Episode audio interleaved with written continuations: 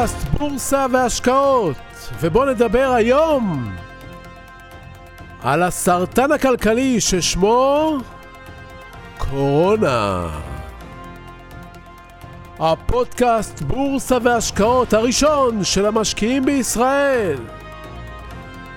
תאכינו מקום במוח, תאכינו מקום בכיס, והיום גם תחזיקו חזק, כי זה יהיה שונה ונוקב במיוחד. אנחנו מיד מתחילים!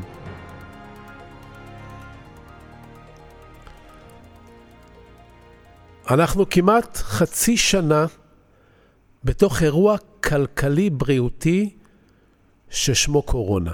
וכמו שזה נראה, רוב האנשים בכלל, ובעלי העסקים בפרט, לא מבינים עד הסוף, לעומק, מה קורה, או ליתר דיוק, מה יקרה. אני משוחח עם אנשים רבים, בעלי עסקים, אנשי נדל"ן, אנשים פרטיים, ואני מוצא חוסר אונים הבנתי גדול. האמת היא שאין את מי להאשים, כי המצב שנוצר כרגע הוא מצב שנוצר פעם במאה שנים, ואי אפשר להשוות את זה היום למגפה הספרדית מלפני מאה שנים, מלבד הרעיון של ניתוק שרשרת ההדבקה. הפודקאסט הזה מנותק אג'נדה פוליטית, ככה שתיקחו את כל הדברים שאני אומר לכם נקי, בלי קשר לעמדתכם הפוליטית, בלי קשר למצבכם הכלכלי האישי כרגע. בפודקאסט הזה אני אתן לכם תמונת מצב כפי שאני ניתחתי אותה על סמך מכלול של ידע אישי, ראייה אישית שלי את העתיד, ניתוח קר, חסר מעורבות רגשית, פוליטית, כלכלית אינטרסנטית, אל האמת, לפנים, גם אם זה לא נעים. הייתי בן 26 כשאבי חלה בסרטן. במהלך ניתוח מתוכנן מצא הרופא את מלאך המוות שוכן בגופו של אבי האהוב. הרופאים לא אמרו לאבי דבר. הם שיתפו רק אותנו, בני המשפחה. יש לו שלושה חודשים לחיות. טיפולים יעזרו, שאלתי? אולי יאריכו לו את החיים בחודשיים, לא מעבר, אבל אז יהיו אלה חודשיים של סבל. קצר וחד. נסענו הביתה. לא סיפרתי לאבי את האמת. כל יום היינו נפגשים. היינו יוצאים למסעדה כשיכול היה. הייתי לוקח אותו איתי לפעמים בבוקר, לשעה, שעתיים, כדי לדבר, להתייעץ, לתת תחושה שהעניינים כרגיל וחוזרים למיטה. הוא היה אדם חכם, ואני מניח שידע בתוכו משהו, אבל מבחוץ כולנו שידרנו שבקרוב הכל יהיה בסדר.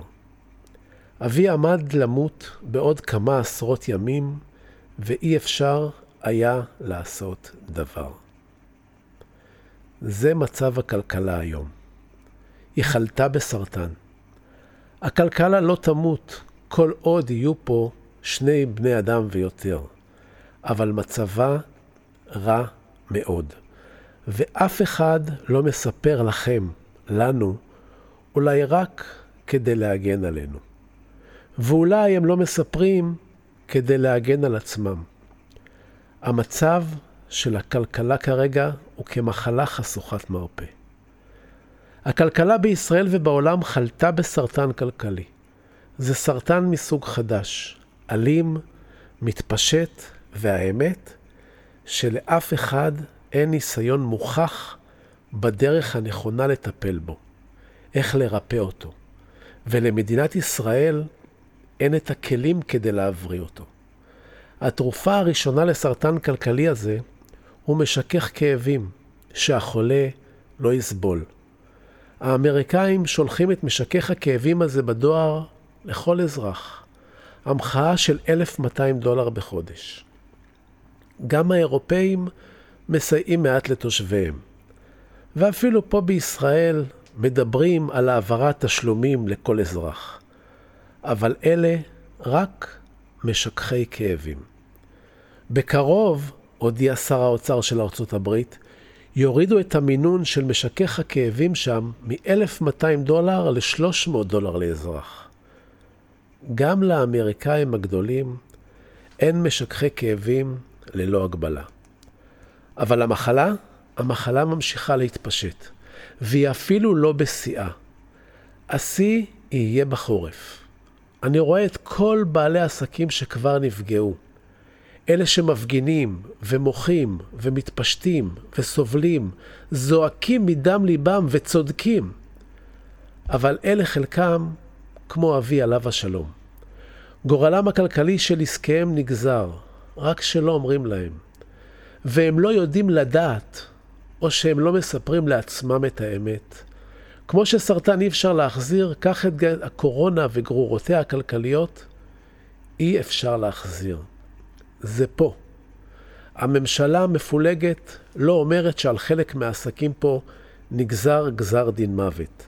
האופוזיציה שופכת שמן למדורה ומספרת לכם שהכל זה בגלל הכלכלה, בגלל הממשלה.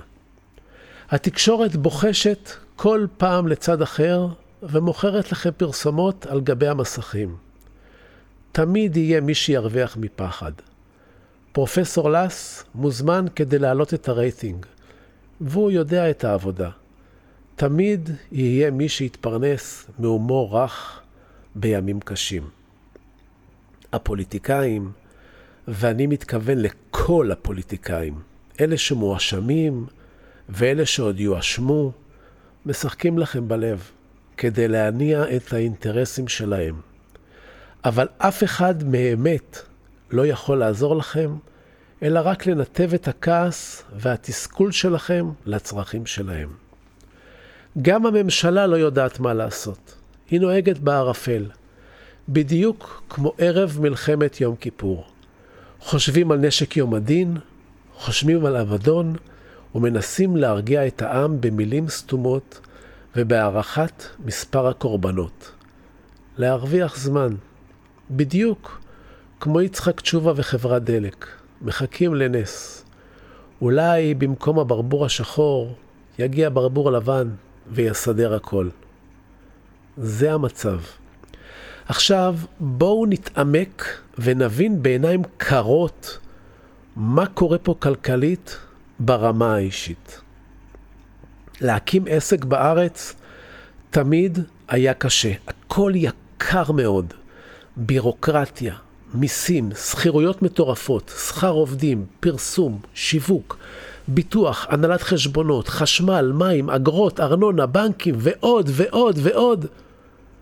אבל הדבר הכי בעייתי, ואני בכלל מדבר על ימים רגילים, לא על ימי סרטן כלכלי, הוא חוסר הידע הכלכלי של היזם, מקים העסק.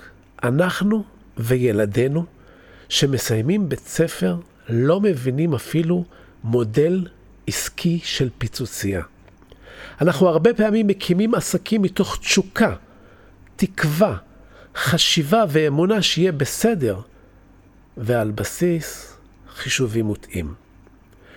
קחו בעל מקצוע שיש לו שלושה עובדים ורכב. תשאלו אותו כמה עולה לו יום עבודה. הוא לא ישלוף לכם מספר. הוא יהרהר, ימשוך בכתפיו, ינסה, ובסוף אולי יפלוט מספר שלא תמיד קשור למציאות. אז קחו חישוב פשוט. שלושה עובדים נאמר, אחד מקצועי ושניים לא. עלות שכר חודשית כולל הפרשות שמפריש רואה החשבון שלו עבור שלושת העובדים, על פי חוק, עם מינימום 30 אלף שקלים לחודש. רכב, ביטוח, דלק, טיפולים, מינימום עוד 1,500 שקלים בחודש. קל. הנהלת חשבונות, דוח שנתי, עוד 700 שקלים בחודש. ביטוחים עסקיים, מינימום 300 שקלים בחודש. בלאי, ציוד, גנבות, אובדן, 500 שקלים בחודש. ואנחנו מדברים על עסק שלא מחזיק מחסן, או משרד, או חנות, כן? הכי זול, הוא יוצא עם 33 אלף שקלים הוצאות לחודש. אם הקבלן עובד חמישה ימים בשבוע, זה יוצא 1,500 שקלים הוצאות ליום. אתם מבינים? בכל יום עבודה, אותו בעל מקצוע מוציא מכיסו 1,500 שקלים. קם בבוקר, כבר חייב 1,500 שקלים. אם הוא מבצע עבודה בכל יום ב-3,000 שקלים, שמתוכם 1,000 שקלים זה חומר, הוא מרוויח 2,000 שקלים, מהם 1,500 שקלים זה ההוצאות. כלומר, הוא הרוויח 500 שקלים רווח לפני מס. על מחזור כספי של 75,000 שקלים, שהם 25 ימים כפול 3,000, בעל העסק ירוויח קצת יותר מ-10,000 שקלים ברוטו, לפני מס. מה שישאיר אותו בסוף אולי עם שכר מינימום. אבל הוא עצמו בטוח שהוא מגלגל כספים וחי כאילו בדרך לשכר מקסימום. עוד לא דיברתי על ימים שבהם אין עבודה, על חודש בשנה של חגים, שההוצאות ממשיכות כמו ימי חול, אבל לקוחות לא משלמים. לא דיברתי על לקוחות שלא שילמו, על חייבים. עכשיו תחשבו על בעלי עסקים שעוד משלמים שכירות, תוסיפו, תכפילו, תחלקו ותגלו שיש לא מעט עסקים שחיים על הקצה, עוד טיפה מעבר לו. אז איך הרוב חיים? מתגלגלים. בעל מסעדה, או בעל חנות, או בעל בר, בעל מקצוע, פותח עסק, עסק ברחוב או בקניון, הוא מביא קצת כסף מהבית, לוקח הלוואות בבנק, הוא עושה מאמצים ומתחיל. בקיץ הכל נראה טוב. אנשים אוהבים לפתוח עסקים בקיץ. יש תנועה, כסף נכנס, כסף יוצא, הלקוחות משלמים במזומן או אשראי, הכסף נכנס מיד למחזור הפעילות של העסק שמופקד בבנק, כי הבנק עומד על המשמר. הוא רוצה לראות שאתה יכול לעמוד בתשלומים, בהלוואות, ובעל עסק מתחיל להשתמש בכל הספקים שלו כבנק אשראי. מכרת לצורך הדוגמה 100 בקבוקי קוקה קולה, קיבלת 1,000 שקלים, הכנסת את הכסף לחשבון, אתה ביתרה של 1,000 שקלים, אבל לקוקה קולה אתה נותן צ'ק לעוד שלושה חודשים. זה לא משנה מה אתה מוכר או איזה עסק יש לך, מהר מאוד אתה מגלה ומשתמש בקו האשראי של הספקים שלך. מוכר מוצר היום, מקבל כסף היום, ומשלם בעוד שלושה חודשים לפחות. כלומר שלכל עסק, אחרי כמה חודשי פעילות, חסרים בגדול שלושה חודשי הכנסה. כי היום הם משלמים את מה שמכרו לפני שלושה חודשים. ואיך אתם משלמים את זה? מסחורה שקיבלתם ומכרתם היום, ותשלמו עוד שלושה חודשים. חיים על הקצה, או המילה שכולם אוהבים פה, מתגלגלים. עד כאן הבנתם מה היה. ואז הגיעה הקורונה. במשך חודשיים העסקים היו בסגר. לא מכרו, אבל הצ'קים המשיכו לרדת מהחשבון. חשבון הבנק נכנס לסחרור. הבנקאים עומדים על המשמר. כסף לא נכנס, אבל פירעון של צ'קים מתדפק על הדלת. הבנקים הראשונים לארח הסתבכות, אז הם עוצרים לך את הצ'קים. אם אתה לא מביא כסף מהבית, בשלב הזה אתה מבין די מהר שלא משנה כמה טובים היחסים שלך עם הבנק. ברגע שהבנק מריח בעיה, הוא עוצר לך הכל. ולא, הבנקאים הם לא רעים. הם עובדים לפי כללים מוכתבים. אם הם יחרגו מהכללים, הם ייפגעו. ואף בנקאי לא רוצה להיפגע בשבילך. עם כל הכבוד, ולא משנה מה מערכת היחסים שלך איתו. הבנקים והבנקאים עובדים כמו תוכנה בינארית. ברגע שאתה לא אחד, אתה אפס. אין להם שיקול דעת אישי. אם יש לך רזרבות, תתכבד ותביא. אם אין לך, יעצרו לך צ'קים, או שתעצור אתה לספקים שלך. הסחרור מתחיל. הלוואות מבני משפחה, או חס ושלום שוק אפור, כל האופציות עולות על השולחן. ואז, עם הקורונה, פתאום העלו את רעיון ההלוואות בערבות מדינה שכולם רצו לקחת, ורק לא הבינו מה זה. הלוואות בערבות מדינה זו הדרך שלך לאבד את ביתך בצורה קלה.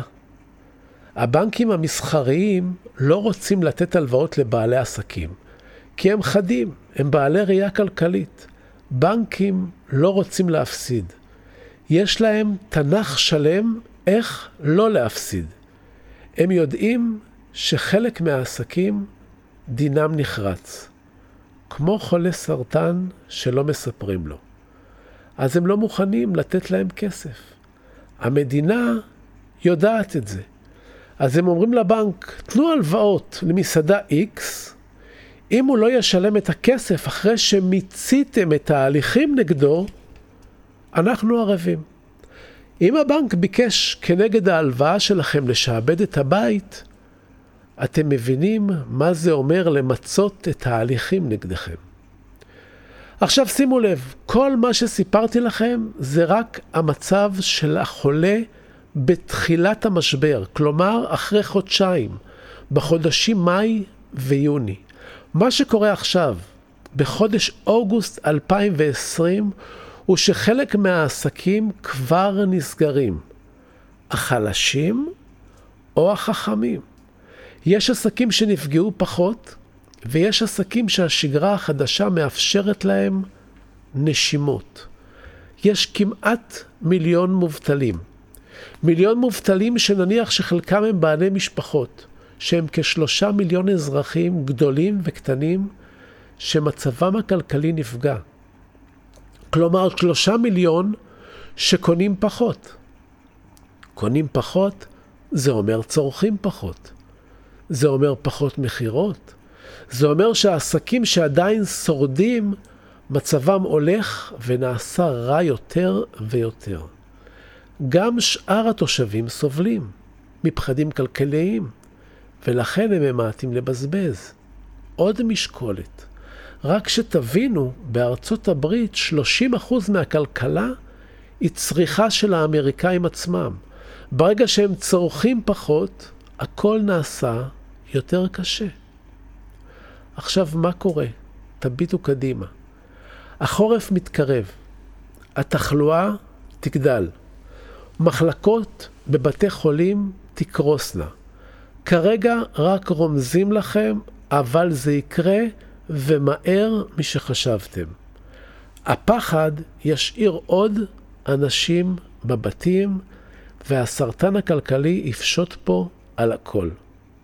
הבטוחים ביותר כרגע הם העובדים במגזר הציבורי. הם יקבלו שכר.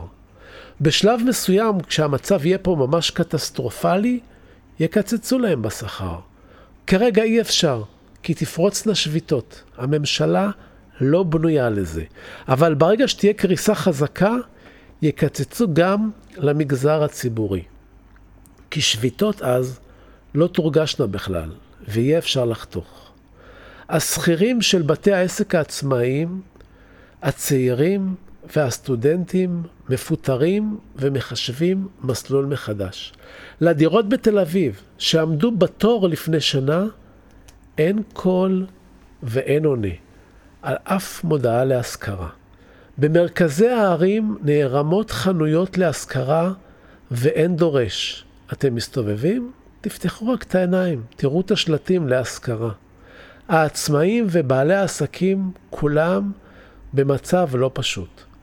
חלקם לא ישרדו כלכלית. הפעילות תצטמצם מאוד, והחורף הזה יהיה קשה מאוד בריאותית וכלכלית.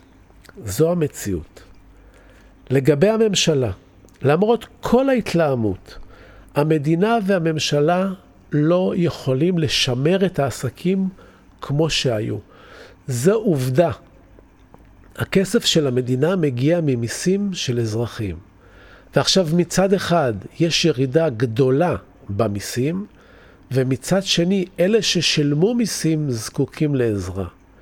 צריך לשמור על הקופה שתספיק להרבה מאוד זמן. הרבה הוצאות, מעט הכנסות. מדובר בחשבון פשוט. אני שומע על הרבה רעיונות של קוסמים שיודעים מה צריך. הבעיה שלקוסמים אין מחשבון. מקסימום שפן בכובע וקול חזק. בעוד ארצות הברית יכולה להדפיס דולרים ואירופה אירו, ישראל יכולה להדפיס שקלים או נייר טואלט. אבל איתם לא ניתן לקנות דבר מעבר לים. אפילו החיטה שלנו מגיעה מעבר לים. המדינה צריכה לדאוג לחלק את כספה בצורה כזו שתוכל לשרוד במצב צנע ולהמשיך לספק ביטחון, בריאות וכלכלה בסיסית לכל אזרח. שנה קדימה במצב הקיים. המדינה חייבת שיהיה לה כסף לשמר את השירותים הציבוריים בכל מצב. חינוך, בריאות, תשתיות, צבא, ואין למדינה כסף ללא הגבלה. אחת הדרכים של המדינה להביא כסף היא דרך הלוואות שהממשלה תיקח בעולם ותזרים כסף למשק. אבל גם ההלוואות האלה, גם אותם אנחנו נשלם בסוף. אבל זו בעיה רחוקה כעת. ההלוואות אגב תינתנה כל עוד מדינות העולם תאמנה שנוכל לשלם את החוב. אם תהיה פה אנרכיה, גם את זה לא נקבל. אחת הסכנות הגדולות היא אנרכיה, וזו קורית כשמאבדים אמון בשלטון, ובייחוד כשאין הבנה של המצב לאשורו. אתם עכשיו כבר מבינים את המצב יותר טוב מאשר לפני רבע שעה, וזה חשוב. גם אם הממשלה תיפול, ואני לא חושב שהממשלה הזאת פועלת פיקס, ויעלו לשלטון אנשים חדשים, הם לא יביאו מזור כלכלי שונה. המצב הכלכלי שהמשק העולמי צועד לתוכו הוא בעייתי ויותר גדול מכל האופוזיציה וכל הקואליציה גם יחד. יותר גדול מכל הצעקנים בתקשורת. זה משבר ענק, חייבים להבין זאת. גם אמריקה הגדולה מבינה את זה. אמריקה מזרימה כסף והכלכלה שלה לא עפה, כי הצריכה נמוכה. בתי המלון בניו יורק סגורים, מיליונים מובטלים, אין טיסות. אמריקה בעיצומו של ניסוי כלכלי של הדפסת כסף, שאי אפשר לדעת כיצד יסתיים. ולזה צריך להקדיש פודקאסט נפרד. ועוד לא דיברנו בכלל על הבחירות בארצות הברית שתהיינה בסתיו, שהם גם אירוע בפני עצמו עם השלכות כלכליות אדירות. מעבר לזה, היום מדינות העולם נוקטות במדיניות של כל אחד לעצמו. כל מדינה דואגת לעצמה, מה שאומר שהסיוע החיצוני של ישראל גם הוא מצטמצם. קל להבין זאת רק מההסתכלות על כל העמותות בארץ, שהיו מקבלות כספים מחו"ל, והיום לא מקבלות אגורה. גם היהודים בחו"ל, קודם כל דואגים לקהילות שלהם שם. העמותות האלה, שתמכו באזרחים ישראלים עם כסף מעבר לים, נזקקים וצריכים היום פתרון מהמדינה. תבינו, אפילו תנועת הצופים לקראת סגירה בגלל בעיות כלכליות. כלכלה זה הכל. וכשאם סוגרים את הצופים, זה כמו שמשק בית אומר לילד, אין כסף למאסטיק. ובאמת, לא בגלל שלא רוצים לתת. אלף עמותות ייסגרו פה בקרוב, וזה בשוליים של הסרטן הכלכלי. הנדל"ן המסחרי יחווה ירידות גדולות. חברות עוברות לעבוד מהבית. המסעדות שהיו מאכילות אלפי עובדים סביב משרדי ההייטק סופגות מכת מוות. עסקי מכוניות הליסינג בנסיגה, כי כשעובדים מהבית לא צריך רכב. ענפים שלמים משנים צורה ואין פה אשמים. יש פה מחלת סרטן כלכלי שהופיע משום מקום. תבינו את זה. מאות אלפי לווים של משכנתאות ביקשו הקפאת תשלומי משכנתה וקיבלו בעידוד המדינה. כרגע יש להם קצת רווחה. אם היית אמור לשלם 5,000 שקלים בחודש משכנתה, אתה לא נדרש החודש, אבל הדחייה הזאת היא רק לכמה חודשים. הרווחה הזאת תסתיים, והבנקים יחזרו לבקש את שלהם. הנדל"ן למגורים נעצר. המחירים ירדו.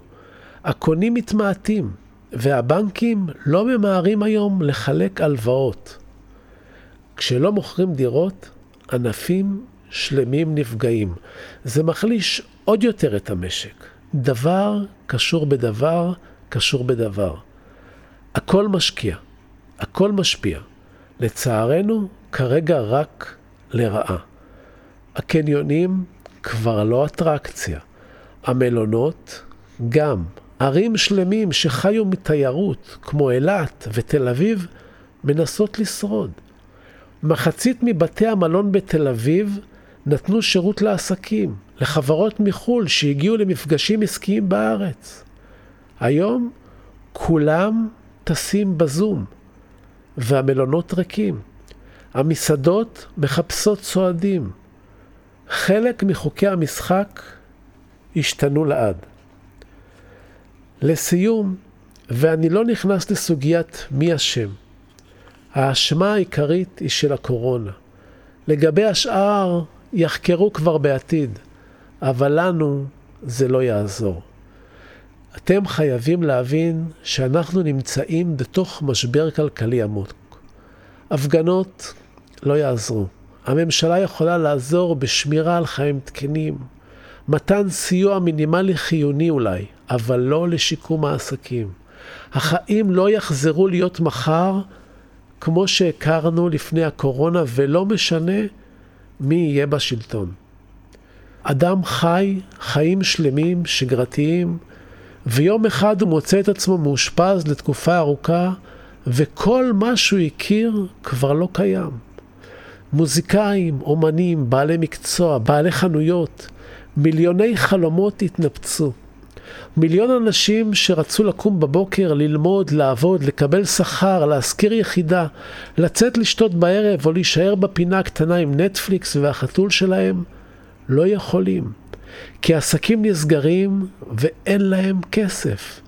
אפשר לחפש אשמים, אבל לא באמת יש כאלה, מלבד איש אחד שאומרים שאכל הטלף בסין וגרם לקורונה.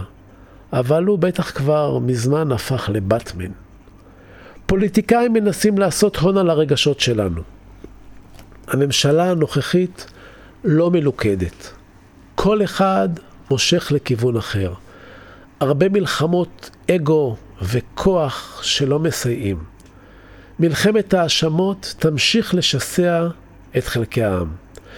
המזור יימצא, הוא יימצא בעזרת חיסון, כל החברות התרופות בעולם עובדות על חיסון, ובסוף הם ימצאו.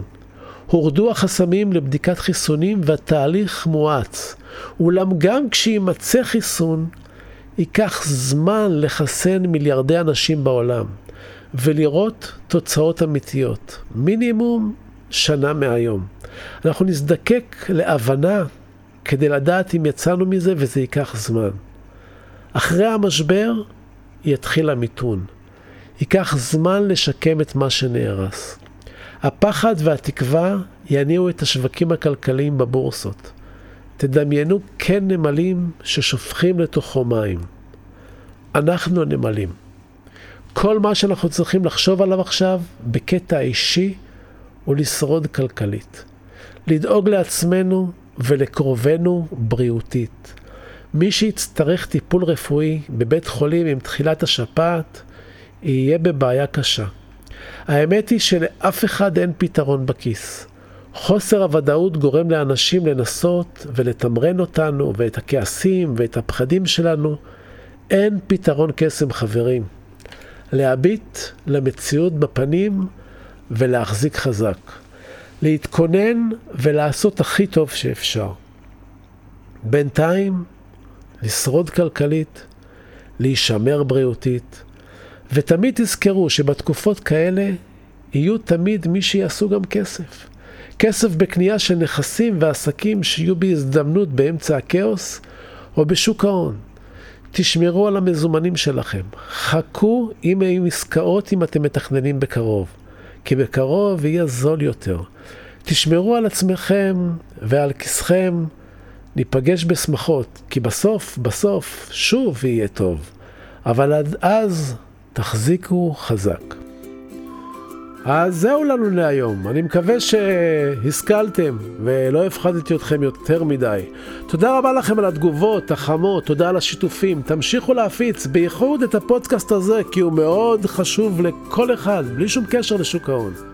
ועד הפגישה הבאה שלנו אתם מוזמנים לשמור איתי על קשר, לבקר באתר האינטרנט שלי, סודות, www.סודות.co.il, לשלוח לי מייל, לכתוב לי דעתכם, לשאול שאלות.